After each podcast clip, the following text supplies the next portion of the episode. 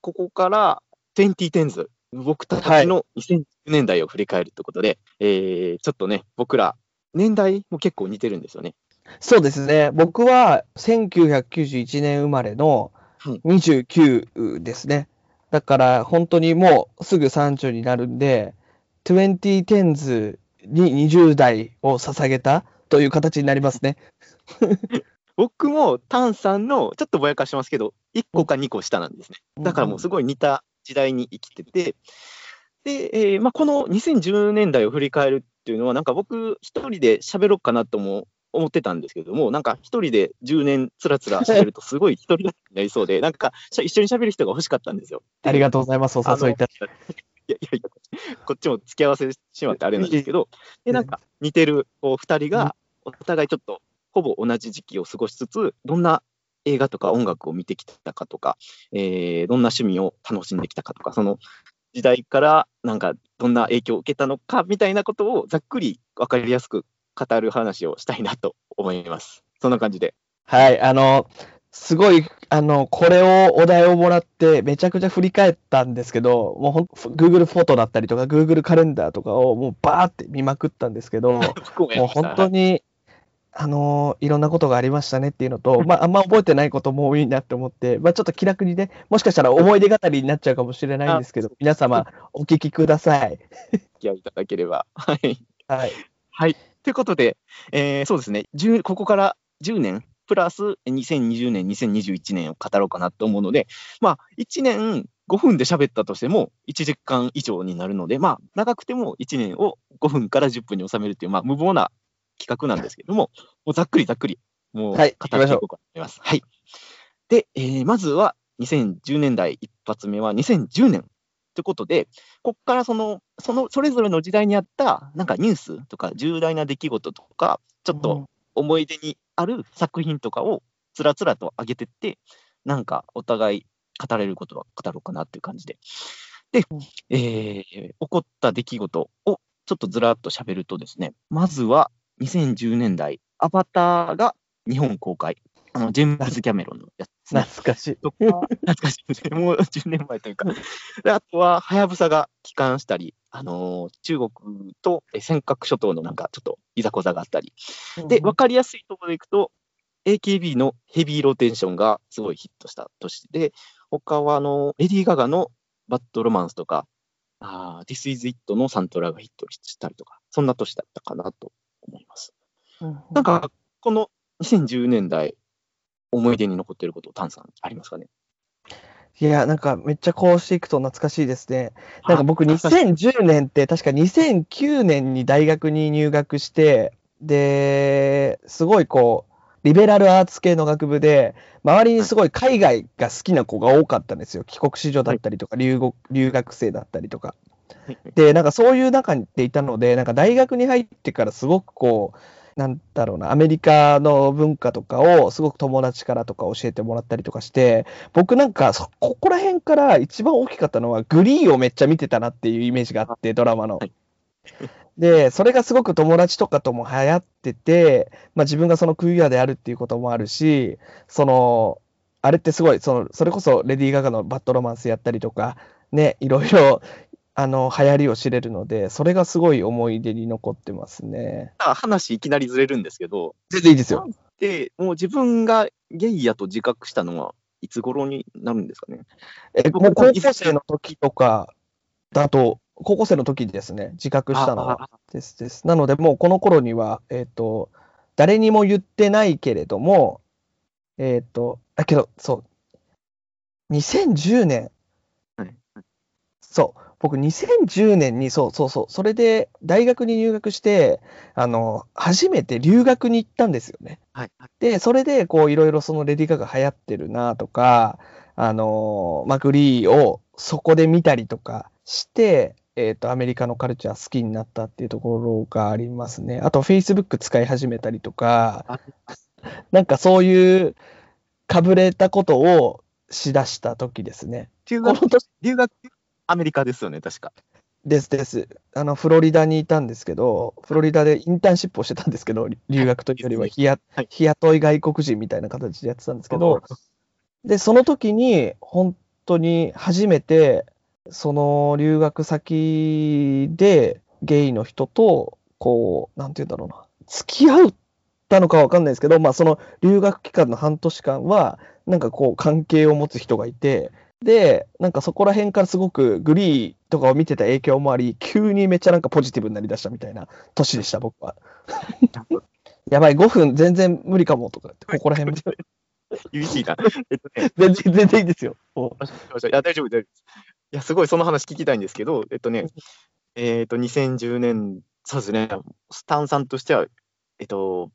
まあ、ゲイ的な関係を見つけて、えー、どんどん世界へ広がっていったってところと、そうですね、どう どうまとめこれ？難しいですね、これ。うそう、けどなんかやっぱそのグリーを見て、なんかグリーがこう結構その本格的に自分がリアルタイムで、なんかアメリカのドラマを見たとかとも初めてだったんで、なんかその、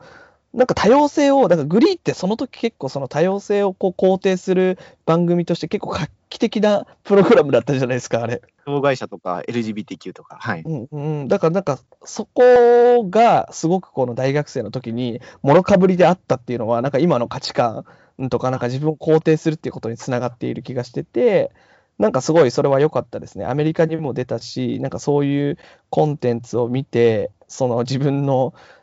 マイノリティ性を肯定することができながらちょっと20代に入ることができたっていうすごいいい年明けでした2010年は。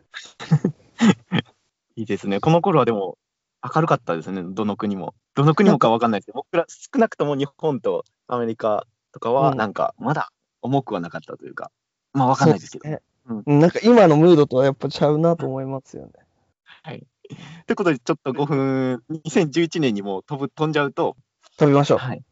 で、2011年になるとですね、えー何があったかというと、やっぱり東日本大震災ですね。とか、えーっと、音楽で言うと、アデルのローリング・イン・ザ・ディープが入ってたりとか、レディー・ガガの Born This Way とか、えー日本はフライング・ゲット AKB ですね。他はまるまるもりもり。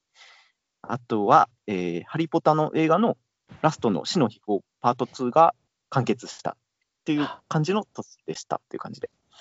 はい。えー、なんかもうこれ何こんな前なのっていうくらいもう全然ね鮮明にアデルの Rolling in the Deep とか流行ったの覚えてるこれ 怖いなと思う。車でしょっていう流れてたなっていう感じだったんですけど。うんうんうん。はいで、やっぱり喋っとかなあかんなっていうのは、東日本大震災なんですけど、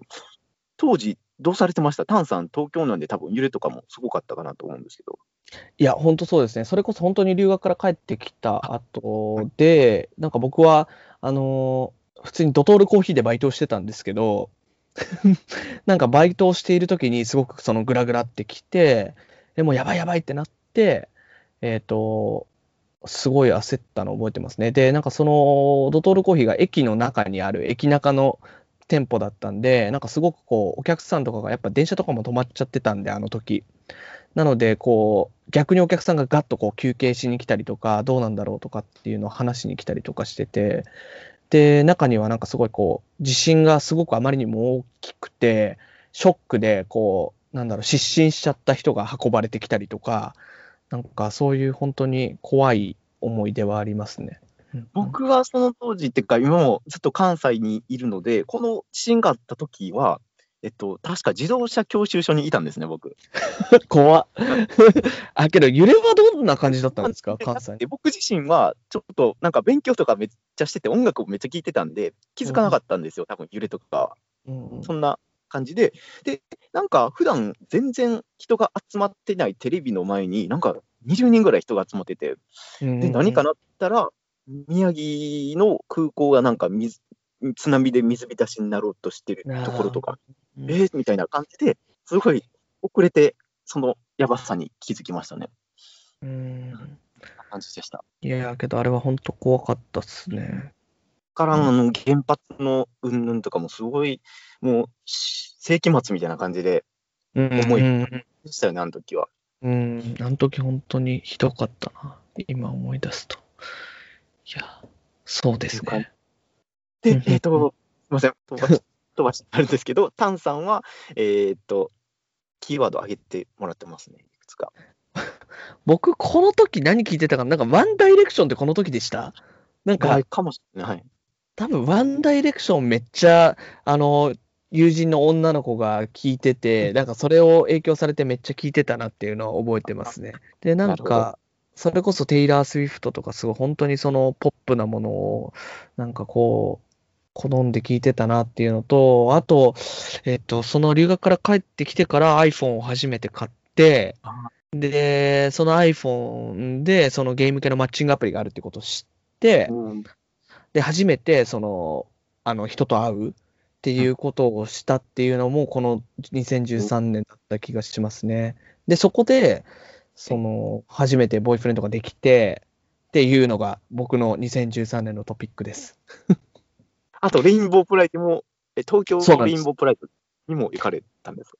行きましたね。なんか僕、ここのなんか振り返ると確かにこういう流れがあったなと思うんですけど、それが2010年にアメリカに行って、いろんななんかその LGBT のシーンを見たりとか、グリーで自己肯定をされたりとか、ね、あの、まあゲイの人と実際に会ってみるみたいな経験をした後に、その、まあ初めて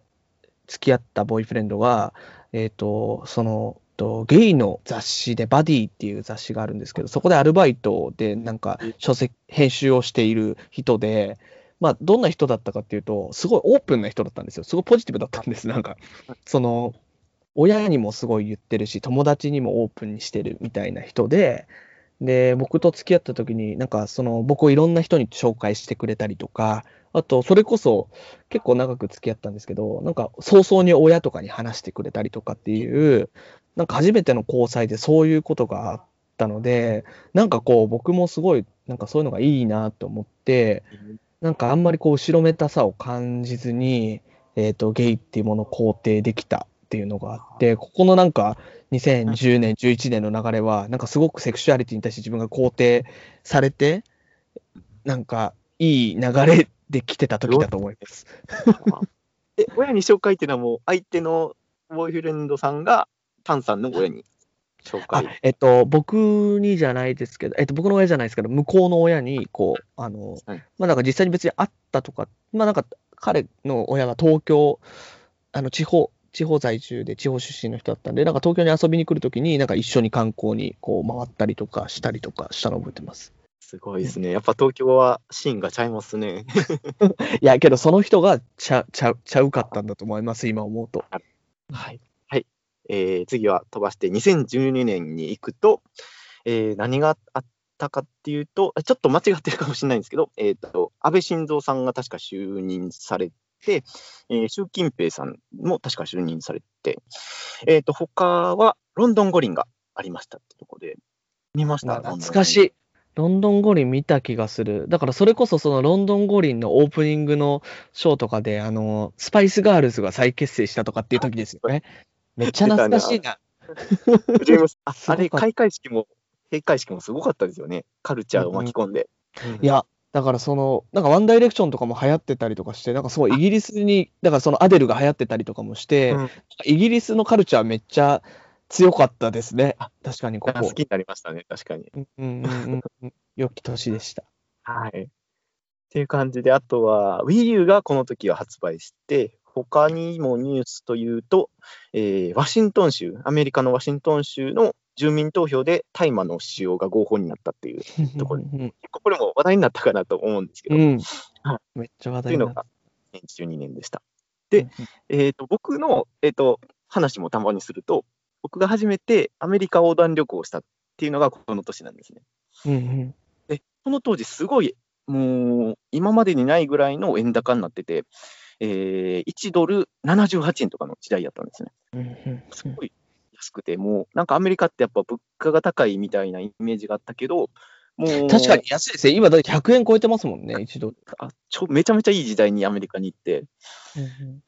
で、なんかもう、大学の夏休みのバイトで貯めたお金を全部使って、グレイハウンドバスっていう、アメリカ全土をカバーできるバスの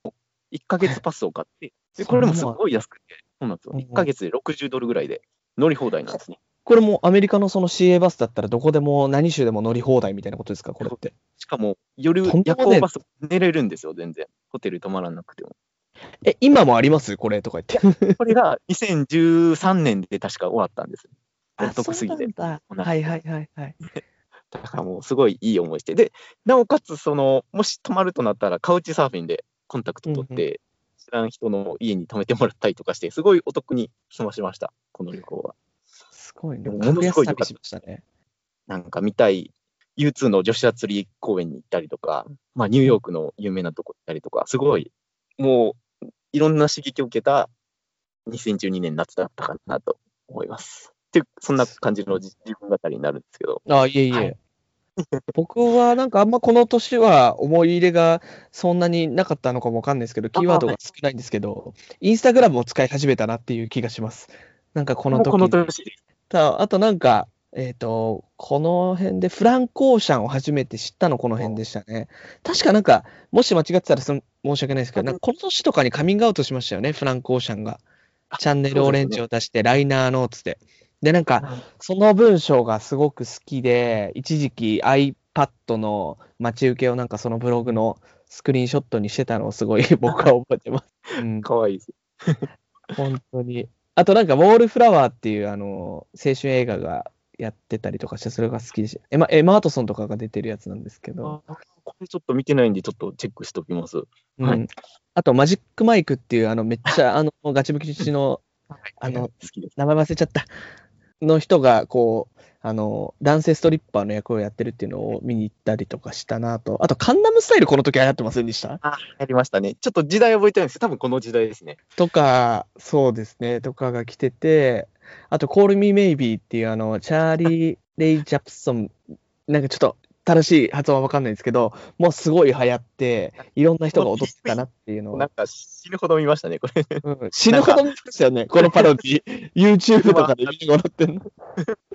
まあ、いい曲なんですけど、っていうのが、僕はなんかこういう、聞いてた感じです。次行きましょう、2013年。懐かしい。はい。2013年のキーワードは、えーほうそうですね、音楽でいくと、おテイラー・スウィフトのアルバム、レッドが発売かな。で、えー We Found Love がすごいうんヒットしたかと思いま流行っす。てた。うんはい。で、他は、ゲットラッキー、あの、ファレル・ウィリアムスとダフトパンクのコラボ。もうこれもすごい流れてましたね。日本ですらヒットしました。いやー、懐かしいですね。これ、2013年。これはでも結構前な感じは僕しますね。こんぐらい確かに、2013なんか年ぐらいかな。こう、今と音楽の感じが違うからなのかな。この時すごいあの EDM がシーンがめちゃくちゃ熱くなかったですか？濃かですね。濃かったですね。なんか大学時代はなんかみんなそのクラブに行って EDM とかを聞いてたりとか、あのイケイケ系の子とかはなんかフェスとかで EDM、もう EDM 最高みたいなのを言ってたのを思い出して、結構それがなんか今と違う、まあ今もちょっと僕は知らないだけで流行ってるのかもしれないですけど、今とちょっと違う方向性なんで懐かしさを感じるのかもな。そうなんですよ。アビーチーのファーストアルバム、トゥルーが出たのも、この2013年かな、ね、多分で、ウェイクミアアップもヒットしたのがこの年で、やっぱ EDM が生まれたというか、もうメインストリームで流れたのがこの年で、やっぱ影響力すごかったですね。うん、はい若者みんな好きでした、本当。で、えーっと、他に言うと、あの映画のレ・ミゼラブルが結構日本でもヒットしてたなっていうのと、あと、アメリカで、えー同性婚が認められたのも確か2013年かな。間違えてなければ。うん。もうこんなこれどう経つでしたな。いや、けどそうですね嬉しかったですね。なんか、いや、なんか本当にできるんだって思いましたもんね。海の向こう側だけど。あのなんかあの、ワシントン DC の、あの、すごいゲイとか LGBTQ が集まって、なんかうん発表されてみんなわーってなる動画とかめっちゃ見た気がします、このう時。ーん。確かに。なんか第1号の人とか、長年連れ去った人とかが、な、な、連れ添った人とかがね、あの、婚姻届出したりとかしてて、すごい感動的だなと思って。いや、けどなんかそう思うと、7年経って、もう7年以上も経っ、7年、ん2013年からだから、もう7年以上経ってるのにもかかわらずまだ日本ではできてないんだなっていうところにちょっと今ズンっていう気持ちもありつつ。確かにね。はい。という感じで。あとは、ゲームで言うと、プレステ4が発売されたのがこの年で、で、えー個人的なところで言うと、あのー、Spotify を始めたのがこの年だったんですよ、僕。早いですね、Spotify 始めたの。これ多分日本にはまだ来てなかったんですけど、そのアメリカでやっぱり流行ってたんで、そのアメリカのコンビニというか、うん。あの、ターゲットみたいなとこあるじゃないですか。ショッピングはいはい、量販店みたいな。うんうんうん。で、Spotify 基本的にそのアメリカの、アメリカというか、その海外のクレジットカードしか受け付けてなかったので、でもどうしてもそのストリーミングで音楽聴きたいなっていうのはすごい僕があって、で、なんか方法がないかって探したら、あの、そのターゲットとかで売ってるクーポンっていうかあの、1000円カードとかあるじゃないですか。はいはいはい。あの、プリペイドカードみたいなやつね。プリペイドカードを友達に買ってもらって、えっと、消すってかなんかわかんないですけど、うんうんそれを打ち込んだら、もう海外アカウントで、えっと、音楽が聴けたんですね、日本でも。はいはいはい。でもう、Spotify もこの頃から堪能してましてですね。えー、それは早いな、マジで。すごい。さすが。これでも絶対日本に来ると思って、もう2年後ぐらいかな。まあ、後で喋りますけど、あようやく来たなっていう感じでしたね。確かに僕全然この時 Spotify とか知らなかったですね。多分あ Apple Music、この時あったかな、Apple Music っあて。まだまだないですね。まだ、普通にあの iTunes ストアですよね、きっと多分この時って。まだ。はいそうだったなはい。で、あとは、えっと、ハッシュタグブラックライブスマターのもう第1号というか、がうんこの時にあったかなっていうのは、一応はここに僕全然リアタイでは知らなかったですね、あこれも。はい。っていう感じで、まあ、そんないろいろあもうこれ、アメリカでもすごいなんか激動の1年だったかなと思うのが2013年で、はい。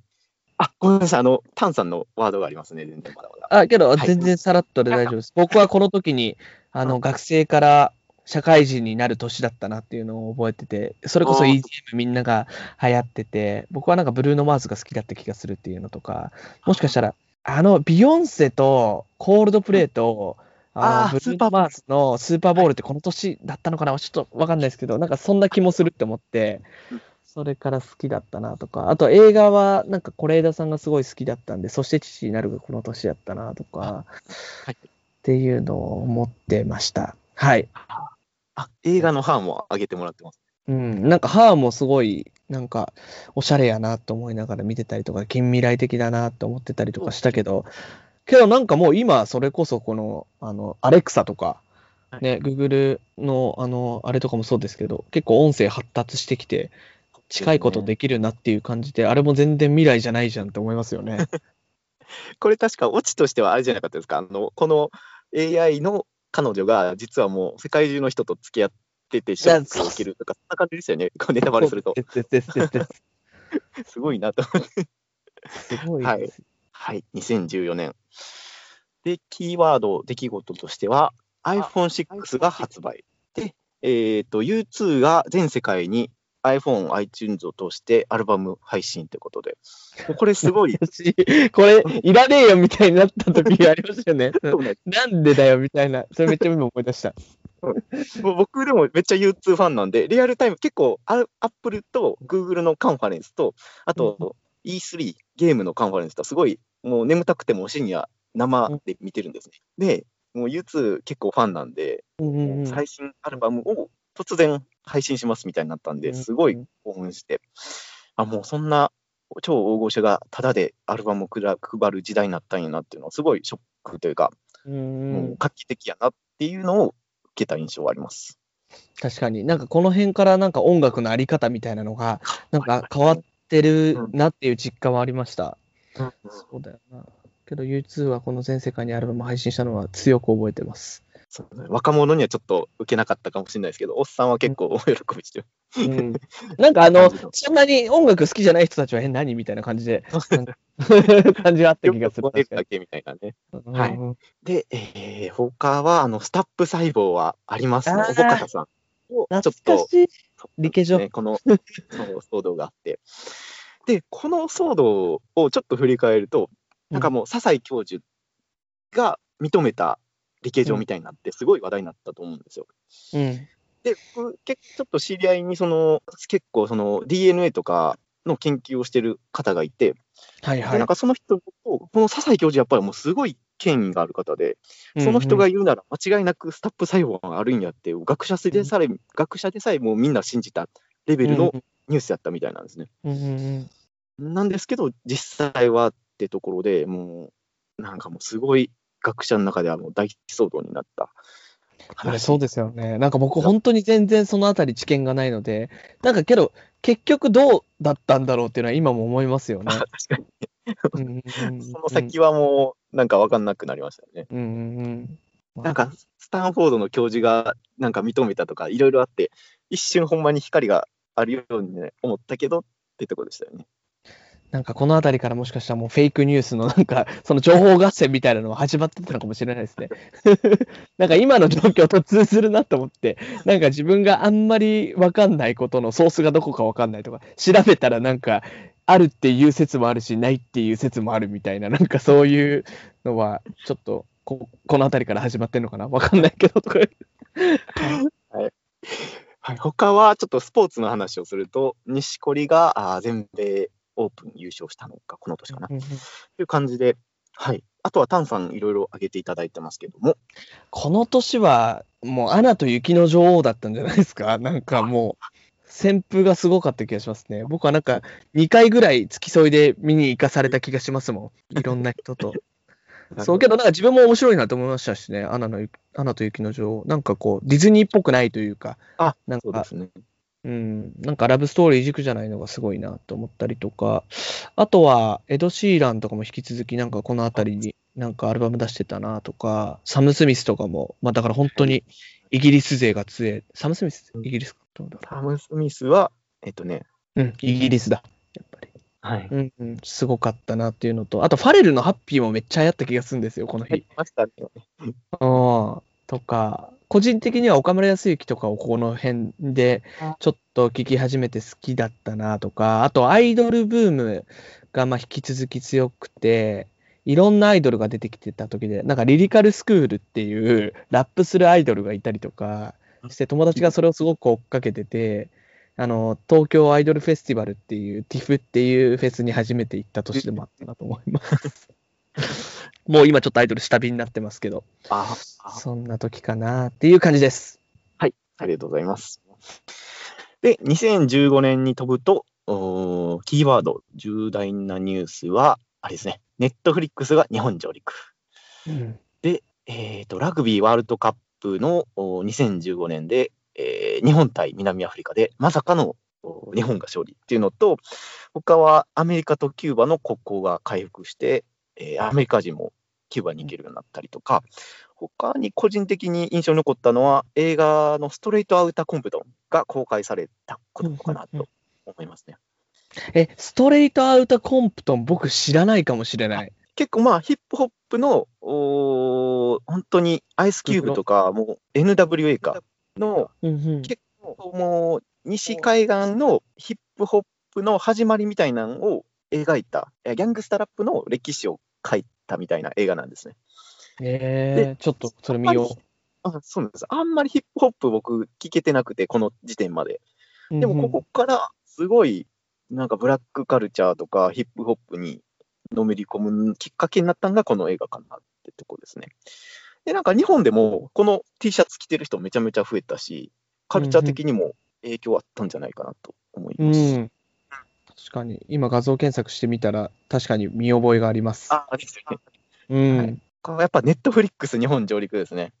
そうですね。なんかそれやっぱでかかった気がします。なんかネットフリックスがある以前と以後で、なんかこう、えっ、と、それまでは僕もその海外カルチャーとか好きだったし、なんかなるべく見たりとかするようにしてたけど、結構リアルタイムで入ってきたなというか、流行ってるものが日本でも向こうでも一緒みたいなことが、なんかこう、なんて言うんだろうな、個人レベルで言うと、あんまりこう時差がなくなってきた年がこのあたりかなと思います、やっぱり。え、うんタンさん、Hulu って入ってました？フールは、えっ、と、入ってました、それまでも。僕もそうですね。Hulu は見てて、なんか、アメリカで Hulu よりもでかい Netflix っていうのがあるんやなっていうのは存在は知ってたんですけども、なんかようやくそれが日本に上陸して、すごい、もうすぐ乗り換えましたね。うん浮気したという。もうすぐフールやめました。そうと。正直言うと、この Netflix 初期は、なんか全然ラインナップ微妙で、うんなん。か今やとオリジナルコンテンツとかも山ほどあるんですけど、この当時は全う然やったかなと思います。確かに、オオリジナルが出てきてからがすごい、オリジナルがいいなってなるのが良かったですね、ネットフリックスは。そうですね。確かにね。で、僕はあとは、なんか、辛くて会社を休職したっていうのがこの年だったなと思って、今振り返ってみると。で、なんかその辛さから、ハテナブログを始めて、すごい、なんか自分の毒を出して、多分ねじまきさんと知り合ったのもこの辺りなんじゃないでしょか。そううですね。はい2015年ですね。え、でちょっと聞いていいですか？あ、もちろんもちろん。はてなブログを今はやっておられなくて、ノートに今移ったと思うんですけども、そのなんはいかきっかけとかってあります、結構書いておられたな、いい記事書いておられたなと思うんですけどね。いや、けどなんかそれ純粋に、あの、はてなブログって結構その、なんて言うんだろう。見かけのカスタマイズとかを、はその自分でちゃんとやり込めばやるこやり込むほどクオリティ高いものになるけど、なんかテンプレートをずっと使ってるだけだとなんか飽きちゃったりとかなんかそうあんま特にないかもしれないです。あとなんか、なんて言うんだろう。あのーその休職してた、別に今も隠してるわけじゃないですけど、なんかその、うつうつとしてた時の 日記とかを、ちょっと見られるのが恥ずかしいなと思って、なんか、どっかで違うプラットフォームに変えてやろうと思ったらもう一個かもしれない。特にそんな、ハテナブログが嫌いだからとかはマジないです。あ、よかったです。はい、あの今も拝見してます。あの、あーありがとうございます。はい。この間、なんか、そう、前回ね、あの、エドカル・ケレットのなんか読んだっていう話もしてくれてた気がする。紹介してくれてた気がする。ありがとうございます。僕もノート拝見してるんで、あのリンクもちゃんと貼っときます、あの、ポッドキャストに。ありがとうございます。はいあと、なんだろう、僕、この時、その、 tofubeats の POSITIVE ってアルバムを一番聴いてたなっていう気がしますね。はい。なんかすごいネガティブだったんで、ポジティブなものを聴こうと思って、まあ別にポジ、そんなポジティブなアルバムでもないんですけど、すごい良くて聴いてましたはい。あと、海街 diary もこの時だったんじゃないかなって思って、もう大好きで、もう5000回見た海町ダイアリーだったんで、ちょっと、あの、言及しておきました。はい なんかこれ、タナソウさんがもう大嫌いだって言ってた。言ってましたね。なんか、海町ダイアリー自体は好きなんですよね。で、原作とかも好きなんですけど、あ映画化したときに、あの、役者のうちのね、一番いい、タナソーさんが思い入れのある役を演じた人がタナソーさんの嫌いな人で、あんまり納得いってないみたいな論調でした、確か。でもそこ重要ですよね、俳優さんの、うん、うん 俳優さんのあれとか。うんはいあと解釈が違うとかっていうふうに言ってました。私は大好きです。はい。はいとい。うことで、えー2016年に飛ぶと、えーキーワードはブラジルオリンピック。